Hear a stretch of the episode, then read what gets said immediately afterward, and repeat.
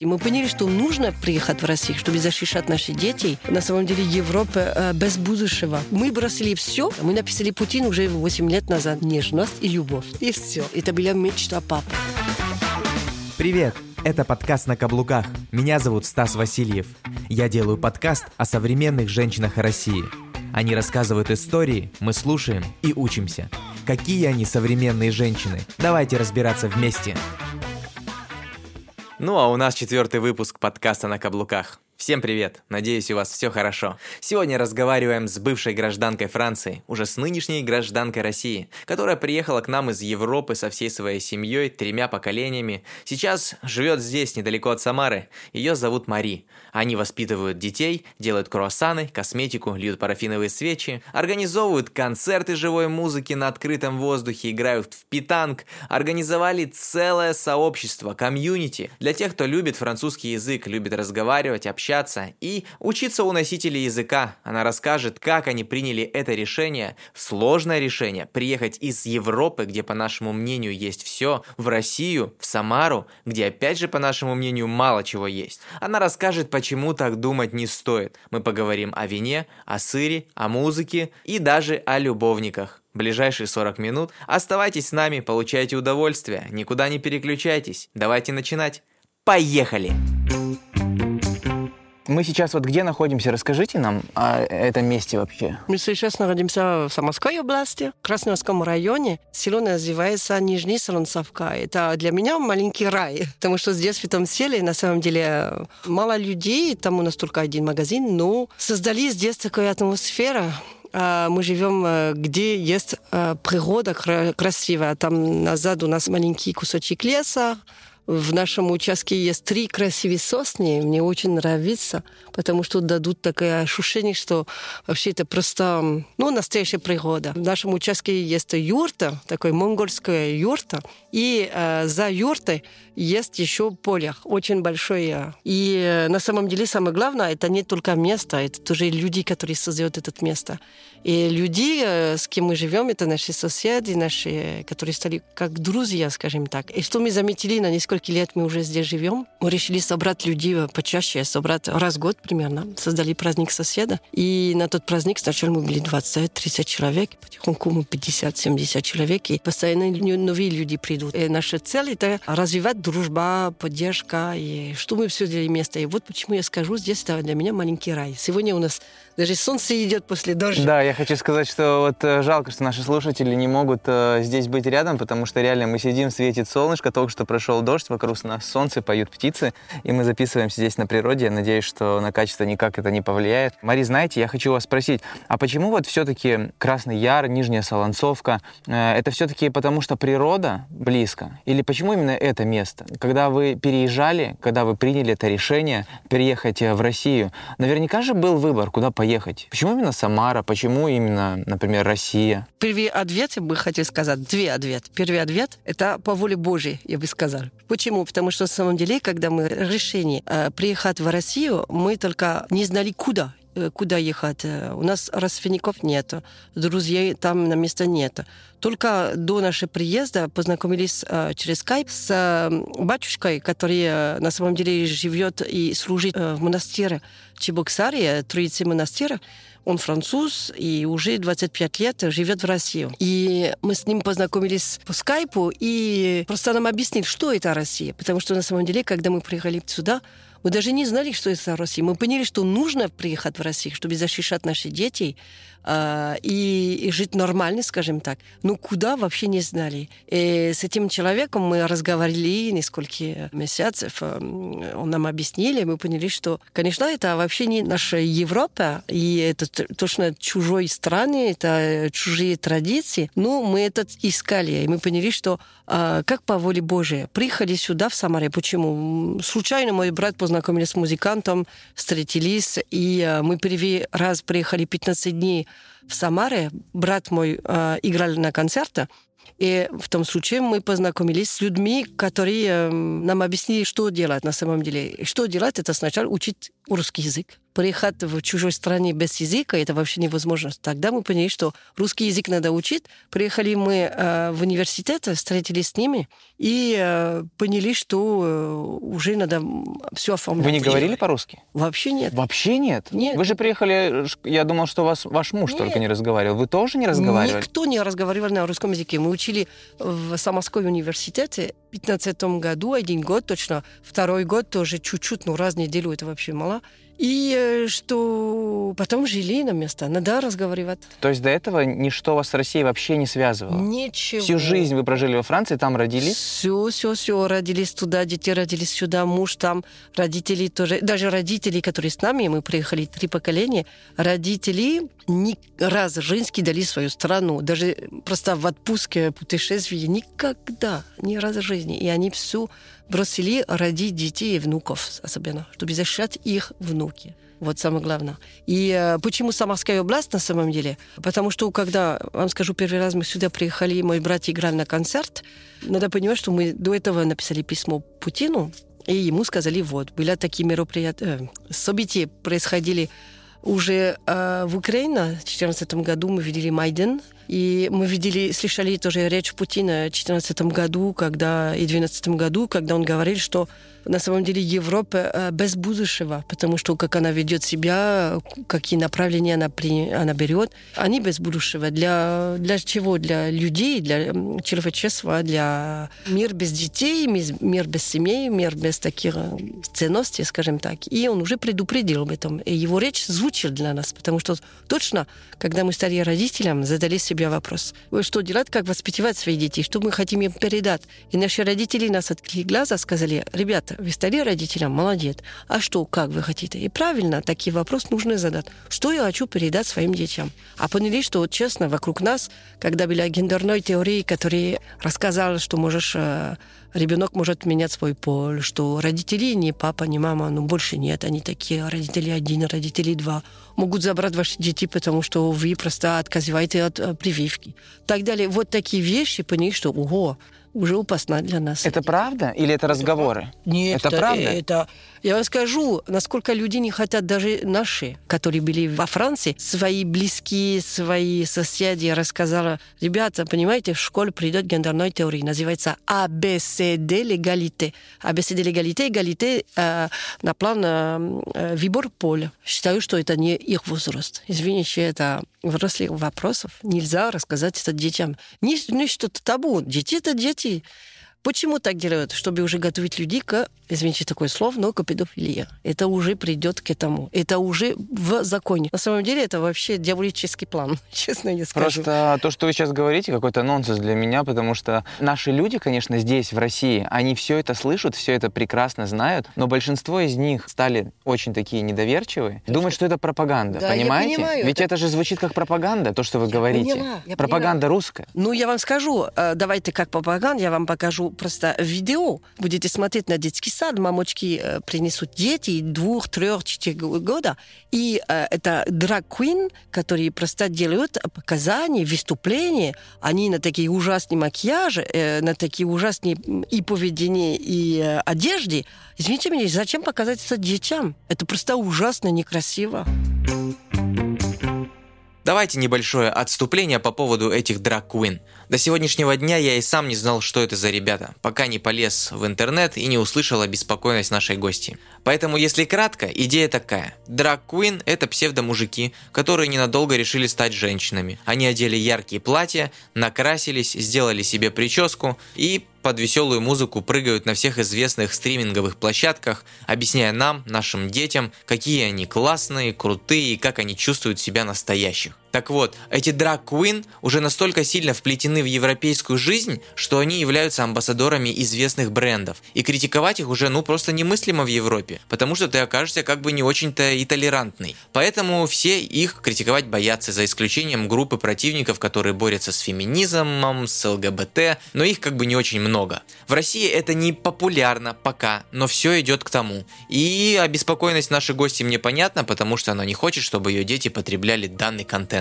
который никем ничем не регулируется. Собственно, это все. Делайте выводы для себя каждый сам. Давайте продолжать. ВОЗ объясняет уже 4 года, можем объяснять детям, что они могут уже чувствовать какие вещи. Скажем, ну, подождите, мы куда? Понимаете? Это просто невероятно и ужасно. Поэтому эти организации международные, они уже стараются разрушать, что нельзя трогать. И в Европе все как сказать, э, все не обращают внимания. А как все прошло? Как я вам скажу, почему мы туда попали? По воле Божьей. Потому что в Европе они просто, я скажу, забыли Богу. Наш мир сегодня, все, что нужно, есть. Мы просто забыли самое главное, что есть в нашем сердце. Я вам расскажу, я иду далеко, но я вам расскажу сегодня, я опять прочитала э, Стив Джобс, который умер, ему был 53, мне кажется, и он, конечно, был миллионер, миллиардер даже. И что он объяснял, когда он понял, что он э, с раком, что он был очень богатый человек, и он понял, что богатство, такое богатство, которое у нас есть сегодня, все есть, машин, квартира и все. Она не, не считает, она не цель, и она, смотрите, его не спасло. У него было столько миллиардов, но здоровье не купил. И что он хотел подчеркнуть, что лучше защищать наши ценности, что самое главное для мира, что мир остался э, мирно, спокойнее, как нужно быть. И мы понимаем, что деньги это лишние на самом деле, это не что мы ищем. И вот почему часто люди скажут, почему вы уехали из Франции, из Европы, когда все есть, а у нас приехали сюда. Мы не искали деньги здесь, в России. Мы не искали э, богатства или новую жизнь, новый бизнес. Вообще нет. У мужа была нормальная ситуация. Ему было очень тяжело, потому что работу не нашел. Ничего. Что он понял, почему он приехал. Защищать свои дети, что они мирно и нормально выросли. И чтобы, как сказать, мы поняли, что это слово «любовь». Честно я вам скажу, любовь. Любовь к э, ближнему, к к соседу, к... Слово «любовь», он настоящий, он есть в России. И я вам скажу, это я сама путешествовала почти на каждом континенте. Я понимаю, что где большое богатство, это когда ничего есть. У кого нету, есть такое богатство, которое внутри сердца. И, э, и я могу сказать, что мы бросили все, ну, это было материальный, конечно, сувениры были в Европе, мы все бросили. А никто из нас, нас 13 человек, даже дети, никто жалуется об этом. Никто скажет, о, я хочу во Франции. Никто. Потому что поняли, почему мы здесь. И на самом деле, я бы сказала, у нас такое богатство, раз больше, потому что сердце уже наш, он такой, такой не, не скажу русский. Мы знаем, почему мы здесь, и даже нам ничего не нужно. Живем, можешь кушать, можешь оплатить, что нужно, и, и даже скромно, и уже хватит. И, и если мы вернемся к, к этому, больше счастья будет у много людей. Потому что мы бегом, бегом после времени, после деньги, работы и все. Я тоже так была. И я сейчас понимаю, что я больше готова отказаться от работы, чтобы проводить больше времени со своими, потому что понимаю, что это самое главное.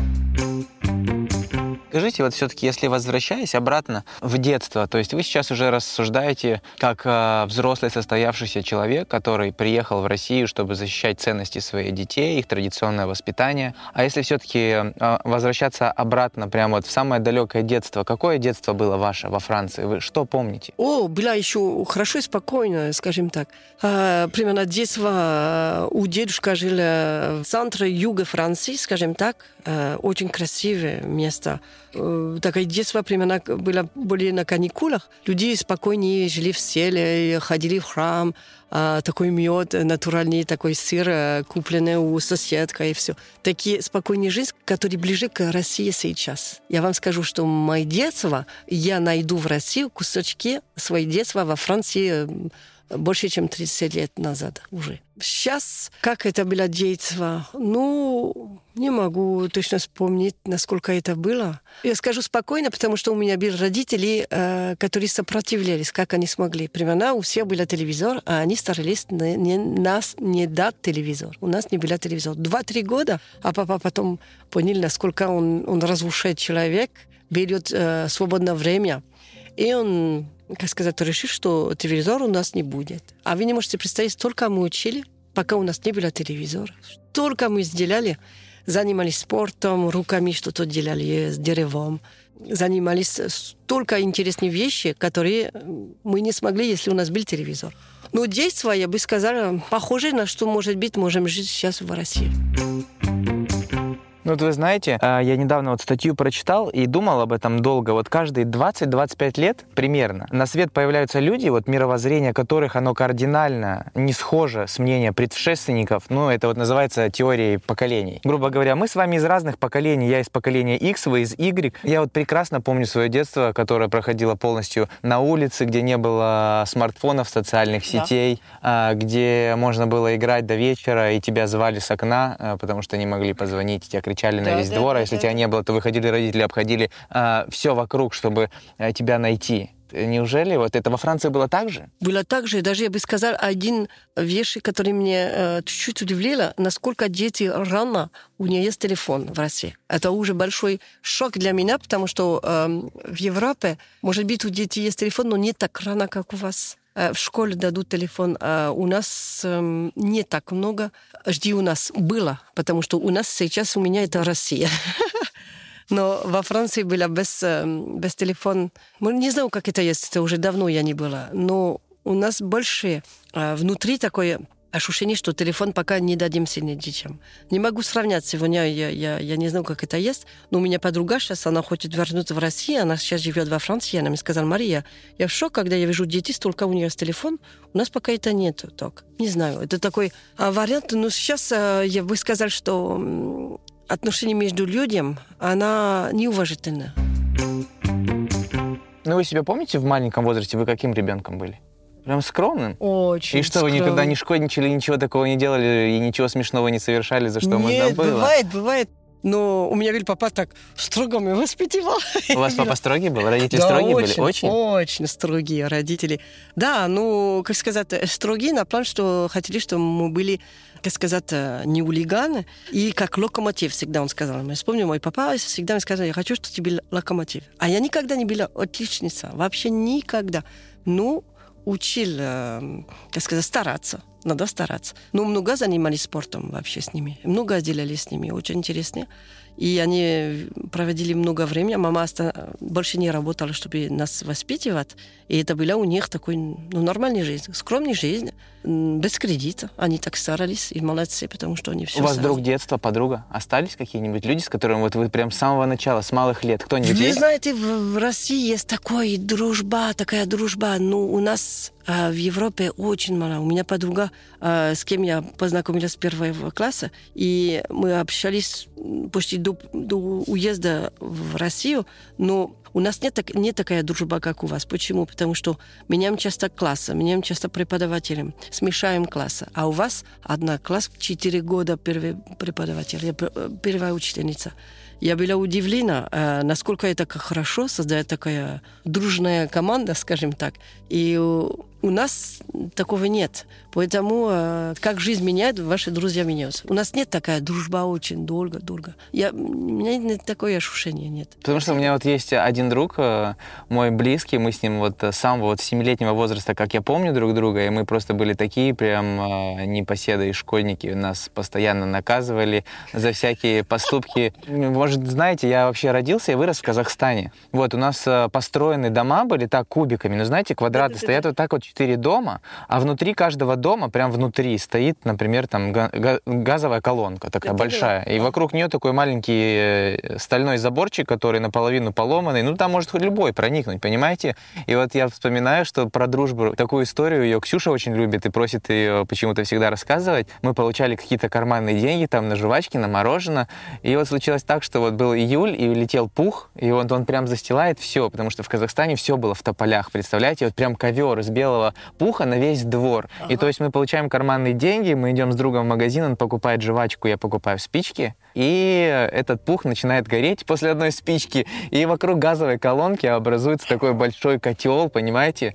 И, короче, весь дом выходит с ведрами. Естественно, мы убегаем быстро домой, нас наказывают. Представляете? И эту историю мы до сих пор, уже, уже 30 лет прошло, уже мой друг живет в Калининграде, и самое интересное, что тогда родителям сказал, что я купил жвачку, а он, он купил спички. Он сказал наоборот, что да нет, это моя была жвачка, спички не мои.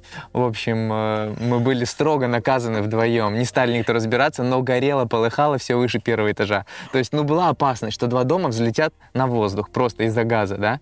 Но быстро было, горело быстро и красиво, самое главное. Мы... Знаете, как это было красиво? Я, я, я представляю, но что мне нравится, когда скажете быстро, а красиво. Очень. То есть это вот этот ковер, он вот так вот по всей площади начинает, ты начинаешь одно место топтать, а он уже далеко-далеко уже горит, и мы не успели. Так, Мари, мы знаете что? Мы с вами уже с 2000, я пометил здесь 19 года. Мы знакомы с вами уже с 19 года. То есть прошло уже 4 года.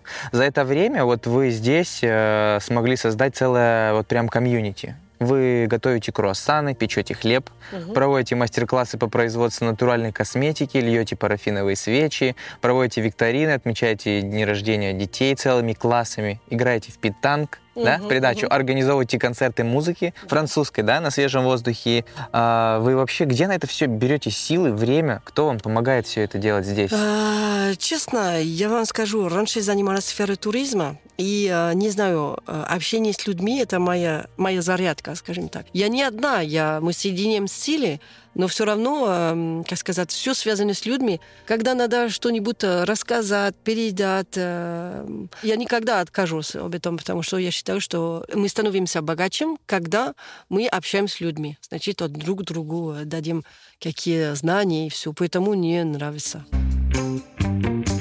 Но вы же приехали сюда с мамой, с папой, да. с братом, да. с мужем, с двумя детьми. Угу. И у них было уже них... трое. Трое, Трое детей. И сейчас пять. Вы всей командой приехали сюда? Да. Одновременно? Все боялись. А? ГУМВД сначала отказали нам дать э, Что вы за, захватывать пришли Россию? Нет, это не то, потому что были на Коту, и мы должны попасть на Коту, и сначала у нас были отказы. И когда встретились с начальником, мы плохо говорили еще на русском, и не поняли, почему, потому что для нас это был ужас. Отказ а для нас, значит, обратно во Франции. Сказали, нет, почему, не можем, мы все кидали, все бросили. И нас объяснили, нам объяснили тоже потом, э, что они боялись, что мы приехали сюда, э, один год хватает на РВП, нам не нравится, и домой. И сказали, нет, мы на всю жизнь приехали сюда. Когда они поняли, насколько мы были, как сказать, приняли такое решение, ну, как окончательное, они сказали, ну, ладно, мы вам дадим, и тогда мы попали на код. Вы сейчас уже гражданка? Получила я. Вы получили паспорт? Да, У да, вас да, есть паспорт году. Российской Федерации? Я так горжусь. Я поздравляю Спасибо. вас. Я даже не знал, мы с вами полтора года да, вместе, да, я прям поздравляю вас. Да-да-да, получил. Родители получили. Была все, сейчас мечта. вы все не, не все, не все. Мой брат, первый брат, второй брат и его дети. У меня еще нет, но сейчас будем оформлять. Самое главное, что родители, это была мечта папы. Получить русский паспорт. Это была его мечта. Мы написали Путин уже 8 лет назад написали ему первое письмо, первое письмо написали, мы хотим стать гражданином России, потому что не, не можем поддерживать больше, что нашу страну, в то время Франция, сделала и, и в Сирию, и в разных местах, и мы уже поняли, что это даже не наш. Кто направляет сейчас нашу страну, это даже не люди, которые предоставляют наши народы. Поэтому поняли, что связь с ними, кроме что это была наша родина, а, любим свою страну, но что происходит, это больше не нас. Вам Путин ответил что-нибудь?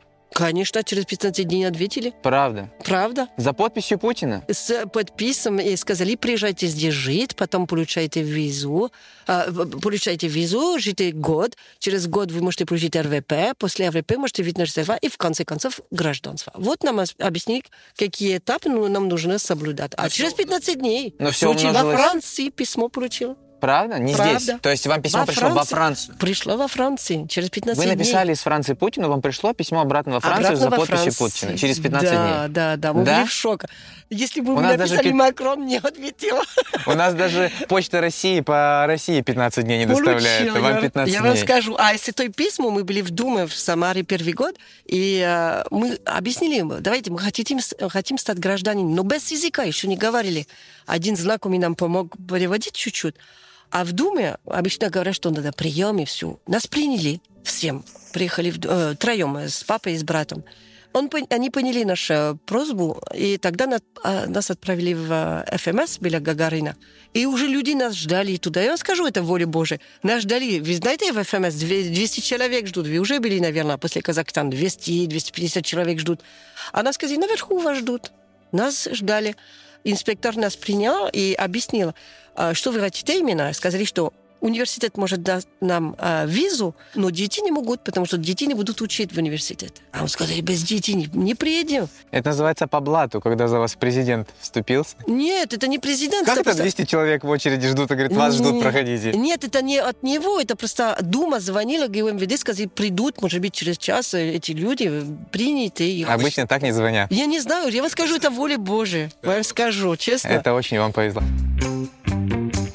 Хорошо, вот э, я все не могу понять. Вот вас э, такая целая дружная компания собралась. У вас, грубо говоря, вы сами говорите плохо по-русски. У вас муж вообще не говорит по-русски. У вас дети, один совсем малыш, другой чуть А пос- когда мы приехали? Да, вы приехали, вы пересекли границу, у вас в одной руке муж, потом в другой руке двое детей, маленькая тележка багажа, брат, э, жена, еще дети, и вот вы приехали, и что? Ну, куда вы, где вы, какой А план? Сначала снимали квартиру в Самаре. Э, родители, надо понимать, что родители и брат приехали на машине. Мы на самолет, они на машине. Мы с багажами руками. 18 бага... э, чемодан, я вспомню. А- 18? Да, да, да, да. Но шесть большие, потом все такие маленькие сумки, сумочки, все. 18 штук с собой. Было, когда мы приходили из одного квартиры до другого, надо было 45 минут, чтобы все приходить через лифт и все. Это было так смешно. Ужасно. Всю жизнь на багаже, понимаете? А на машине, а как они доехали на машине? Э, у папа было э, дом на колесо. И Фред на Ауди. Они приходили через Польшу, Берлин, Польша и сюда. Я скажу, какой путь. Потому что никогда за границу уехали. Видите, представляете, какой Они не путь. Не были. Брат, ну, Швейцария, Бельгия, вот такие близкие страны. Но это 5000 километров. Это огромное. Вот, да, родители вообще молодцы, потому что они кидали свою страну, им было 62-65 лет. Первый раз в жизни на тот возраст. И самое удивительное, они потом строили вдвоем их дом руками из газобетона. Все. Вы знаете, вот для меня сейчас удивительно, сейчас за моей спиной, э, кто не может видеть, естественно, вы не можете видеть, вы только можете слышать, стоит юрта. Сто- стоит настоящая ю- Это мо- монгольская юрта или Да, это да, монгольская. Монгольская Монгольская. юрта. Я вырос в Казахстане, я уже сказал, то есть для меня юрта это не что-то такое, это, конечно, не дом первой необходимости, но это знакомая постройка, которая у нас в Казахстане э, на каждой площади выставляется, там, когда народные гуляния проходят, возле них жарят шашлык, там кмыс, козочки стоят, Мгм. можешь зайти туда, там ковры стоят, сундуки, ну, в общем, как выставочный образец. Я когда приехал сюда, первый раз я видел, у меня челюсть отвисла. Как вам пришла идея поставить юрту сюда и потом начать строить дом? А сначала юрта, когда мы нашли участок, значит, первый год изучали русский язык. Потом мы были без машины. И поняли, что э, у нас было такое э, сомнение. Жить в городе и делать, как у многих э, городских людей, э, купить кусочек дачи и потом жить на, примерно на выходные и обратно сюда. Или сразу жить на природе. И мой брат э, и его дети, им была нужна природа. Мы все жили в маленьком селе, э, были вообще селе, у, у кого бывает 250 человек, или где совсем природа. И природа вообще нам была нужна, особенно для детей. Но поняли, что, может быть, жить чуть дальше, хотя недалеко. И мы видели очень много объектов, и попали сюда, скажем так. И первый год э, мы жили в Кондошинском, и когда мы были в Кондошинске недалеко отсюда, э, думали, давай, разрешение на строительство во Франции, ты можешь дать год, полтора, два года, чтобы разрешают размер, цвет, э, порядок, ну, сколько комнат и все. Это очень строгие, очень неприятно. Думали, что вдруг начнем строить, и это будет долго, а зима, здесь холодно. Давай делаем так, юрт можешь ее установить на день, и убрать на день. И это без разрешения на строительство, потому что не считать как дом. Поздравляю, это вообще что-то... Ну, я представляю, как здесь все были удивлены этой юртой, это же вообще Все невероятно. люди скажут, зачем французы с юртом? Почему? Француз с Потому- юртой, это вообще, это Да, невероятно. потому что э, боялись, что разрешение на строительство будет долго. А на самом деле я пошла в архитектуру. Мне сказали, приходите через 15 дней. Приехала обратно, и мне сказали, вот ваш проект. И все, все. А уже все, все. Спасибо. Все, пошли, строим дом. И строили дом. И уже все. И уже оформляли, и все. Все было очень быстро. Это когда люди скажут, мы хотим в Европе, я скажу, зачем вы будете заморачивать вашу голову, сломать голову туда, когда здесь все проще. Пожалуйста. Честно я вам скажу. Все проще. Слава Богу. Потому что хоть это, ну, делай как хочешь. И бывает, что, может быть, несколько места построже. Ну, вообще, я бы сказал, что люди свободнее, могут жить нормально, свободнее. И это хорошо. Я, ну, я думаю, что, конечно, надо уважать другие, не надо, что за- забор мешал всех и все. Это понятно. Но если уважение есть, то, пожалуйста, удивительно, насколько это было просто. Поэтому не бегите туда, здесь проще, я вам скажу. Ну, знаете, сейчас же вот сложное время в России. Вот сейчас вопрос э, э, миграции, он вообще актуален как никогда. То есть люди, боясь за себя, за своих близких, уезжают многие. Уезжают. Я поняла. Возможно, не в Европу, да, но вообще Турции, уезжают я в поняла, Турцию, да, уезжают да, да. в незнакомые для себя вообще просто состояния, в в- ну, просто, грубо говоря, в никуда, бросая все. вот вы, например, как человек, который уже это пережили, а, вы что можете посоветовать этим людям? К чему должен быть готов человек, когда он переезжает? Я не знаю, что им сказать честно, потому что это э, их выбор на тот план. Все равно я, я нахожусь на стороне людей, которые сейчас эм, стараюсь помогать нашим ребят. Им посоветовать что-то не могу. Я не могу, потому что я здесь живу в России, и за, я за сторону России, я не буду обсуждать правильно, неправильно. Человек, который идет примерно за границу, за бизнес, человек, который идет за границу, э, чтобы спасти свою жизнь, это совсем разные вещи. И мозг будет работать по-другому. Это их выбор, но не могу ничего абсолютно. Ну, вы когда-то вообще э, собираетесь посетить Францию еще? Собираться что? Францию посетить домой, вернуться, просто приехать, может быть, как турист? Нет. Никогда. Вообще нет. И, и даже... Я сама не хочу тратить деньги и все. Моя, моя э, родина для меня, она здесь. Даже как турист я не знаю, стоит ли. Там это уже, извините, я вам скажу честно, ощущение, которое у меня со своей стороны, может быть, будет, буду жесткий сказать, для меня это уже Содом и Гомор. Это уже э, некрасиво. Что было исторически красиво, и все это уже насколько разрушено. Зачем тратить время даже посетить туда, когда уже все есть здесь. Понимаете, мой смысл такой. Я, как француженка, не хочу. Я не хочу, потому что я понимаю, что все равно а, эта страна умирает. Я не скажу на план финансовый, это даже мне не интересно. На план моральный, духовный, по-человечески умирает. Умирает, это уже конец. Понимаете? Но есть же красивые места, ну вот вы можете посоветовать? Есть. Я когда поеду во Францию, вот вы мне как турист... Извините, что я покажу плохо. Нет, ничего. Извините, Вы, это извините. же- вообще, это, все, что вы говорите, это же ваше мнение, такое же, как Ну, у есть, любых. конечно, Нет. смотрите, о чем я, я очень недовольна, что точно наша страна э, была и есть очень красиво. И люди, которые есть, есть очень хорошие люди. Просто сейчас что происходит? Власти делают все, что, чтобы люди стали, как сказать, э, не умные, не думали, не критиковали. И все приняли, как это есть. Значит, грязные, нехорошо, некрасиво, и, и неумные, не... И на самом деле э, красивые места есть. Я работала 6 лет около Кана. Э, видите, чуть-чуть назад здесь, конечно, середине моря. Очень красиво. Э, остров есть. и идите чуть-чуть назад, называется Гариги и Прованса. Там просто красота. Люди живут как примерно менталитет ближе к э, русскими, потому что уже такие спокойные люди живут, а, любят природу, свою любят, защищать свои традиции. э, Вот так. Поэтому место красивое. В каждом регионе есть очень красивые места. В горах э, Alpes, примерно в Альпе, Пиренеи тоже, э, э, ну, Британия, Британия. Много регионов, где люди хотят защищать свои традиции, но не могут хотят бывать фольклор. Фольклор в Британии очень э, развит, но хотя э, даже они убили э, разных языках, которые были. Было столько языков во Франции. Каждый регион имел свой язык. Они все убрали, что было французский, это понятно. А сейчас, как сказать, традиции, все стало одинаково. Когда Франция стала членом Евросоюза, она уже потеряла свою и, и стала совсем другая. Я прочитал, что среднестатистический француз за год на душу населения выпивает примерно 56 литров вина. Это равно... 56 литров вина, а максимальный показатель доходил в 1985 году, все выпили по 160 литров. А смотри, это значит один литр недели. Литр недели значит, что один стакан день. Ну, может быть. Блиц.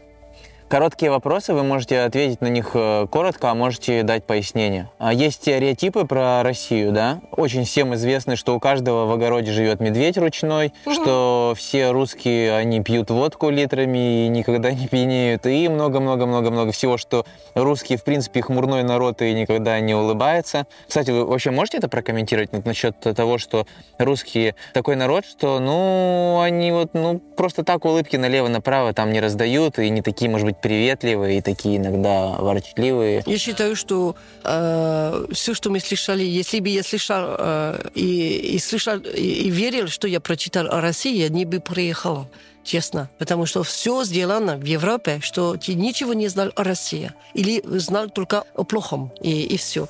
Поэтому нет, я, я скажу, что люди, конечно, не первый раз будут улыбаться, но, с другой стороны, э, когда ты стал другом с ним, э, с, руки, с русским человеком, ты уже настоящий друг, и потом жизнь в дома это совсем другая. Но это тоже нормально, потому что, наоборот, у нас мы такие приветливые, привет и так далее, и называется по-французски ипокрит. Не знаю по-русски, как, э, ну, человек, который имеет две лица. Э, Может, перед собой скажет привет, и назад э, за тобой сказать, ну, что плохого. Нет, я скажу, что хорошо, что так. И я считаю, что это более правильно. Значит, что мне очень понравилось, насколько народ может очень прямо сказать вещи. Во Франции мы всегда такие, не хотим обижать. Было, я не знаю, как сегодня, но было на мое поколение, не хотим обижать, не надо так сказать и так далее. Хорошо, вежливее, но, с другой стороны, назад может слушать за тобой столько. А здесь люди прямо вам скажут, хорошо, нравится, нет, плохо, хорошо. И, и это честно. Мне нравится, что с русскими людьми это честно, скажут, как это есть. И ты можешь тогда изменить и это правильно, молодец, молодец на, на тот план. Медведь еще пока не встретил, кроме мультика «Маша и Медведь» еще ничего не встретил. Что пьют? Это, это, как сказать, может быть, остаток от лет 90-х, когда все было везде и все. Нет, я бы сказал, что когда они хотят веселять, веселят, все, и, и все. Ну, я вам скажу, у меня я встретил больше пьяных людей в Европе, и чем, как сказать, чем здесь. Ну, когда люди хотят веселиться, пожалуйста, они, э, и они, они между собой и никого не мешают. Нет, нет, это неправильно, что скажу. Абсолютно неправильно. А современная женщина Россия, она какая сейчас? Как вы думаете? Удивительно, что женщины сначала они э, очень красивые, делят очень много времени и, наверное, деньги за красоту, это правильно. Но, с другой стороны, я люблю сама, ну, как сказать, простота. Э, но девушки очень красивые. Это очень хорошо, что настоящие женщины. Почему я подчеркну это? Потому что я сама была удивлена первый год, когда я приехала сюда. Женщины одеваются такие платья красивые, когда мероприятия, они вообще полностью сто процентов сами красивее. Что мне нравится, женщина в России, она может на любая погода быть классной. Это супер. Она всегда классная женщина. Ходить на каблуках, хотя снег, хотя грязь, хотя всего. Но современная женщина, она просто удивительная. Значит, что она, насколько я видела, она раньше всего мама. Хотя она может работать, она раньше всего мама. И тут мы не учили мы, к сожалению, не учили в Европе стать мамой. Мы стали, может быть, э, работающие же, бизнесмен, что угодно, медсестра, но мама никто нас не учил. А у вас это не потерялось. Значит, что женщина может быть и мама, и успеть на работу. И самое главное, что у него есть часто помочь бабушке. Бабушки помогают. Э, и это очень, я считаю, что они тоже играют большую роль, потому что без них ну, было бы посложнее, мне кажется. И они играют роль на план воспитания. А у нас бабушки это другой. Честно, семья это совсем другой. Вообще в Европе, я вам скажу, семья это не то, как в России. Семья, дружба, они совсем другие. Они настоящие здесь. Настоящие. Вот. А вы когда-нибудь пробовали лягушку? Лягушка нет. Вы знаете, что вас лягушатниками называют? Я знаю, не хочу. Муж попробовал. Никогда не пробовали, всю жизнь, никогда? Нет. Даже я, я люблю что-то другое. А французы обожают багет и красный берет. Багет это правильно? А, понимаете, что 32 миллиона багет каждый день производится. 32 миллиона. И значит, у нас 66. Ну, как вспомнила, наверное, сейчас больше, но 66. Значит, что почти половина багет каждого человека, считая дети и все. Это достаточно много, но хорошо. Нет, я хочу сказать, что красный берет это неправильно. Это тоже стереотип после войны. Это было мужчин так одевались. И э, не до войны даже, э, прошлого века даже. И все, сейчас больше нет. Это просто стиль. Но больше никто не одевается. Французские мужчины лучшие любовники в мире. Не могу сказать. Не знаете? Не, не могу сказать правильно, неправильно. И тут это уже даже... Вы знаете, э, такой вопрос она предоставляет, как она есть сейчас Франция. Если они такие, значит, что точно. Не надо перепутать любовники и любовь.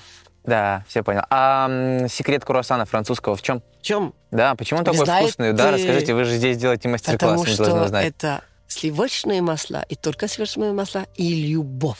Нежность и любовь. И все. Я вам расскажу потом, как это делать. Это на самом деле э, слоение теста, э, дрожжевое тесто, слоение теста. Но процесс приготовления на самом деле это не сложно, но долго. Надо готовить первый раз 4-8 часов ждать. Потом полтора часа после раскативали. Еще ждать еще часок, потом липить, потом дать еще 30 минут, чтобы поднялись, потом духовка, потом 10 минут, что э, а, остались чуть-чуть. Вот, это долгий процесс. И, ну, когда долго, хорошо получается. Ну, надо попробовать сами. Спасибо вам большое, Мария. А у нас на сегодня все. Это была Мари Жорджи Клер и подкаст на каблуках. Если вам понравился наш сегодняшний выпуск, вы можете похвалить или поругать нас в комментариях. В описании к этому выпуску я оставлю ссылку на нашего гостя. Если все, что она рассказала, откликается вам, вы можете поблагодарить ее лично. Уверен, ей будет это очень приятно. Рекомендуйте нас друзьям, близким и всем, кому наш подкаст может быть интересен. Если у вас есть на примете человек с интересным жизненным опытом или историей, обязательно напишите нам. Он может стать нашим следующим гостем. А у нас на сегодня все. Это был подкаст на каблуках. Всем пока. Услышимся через неделю.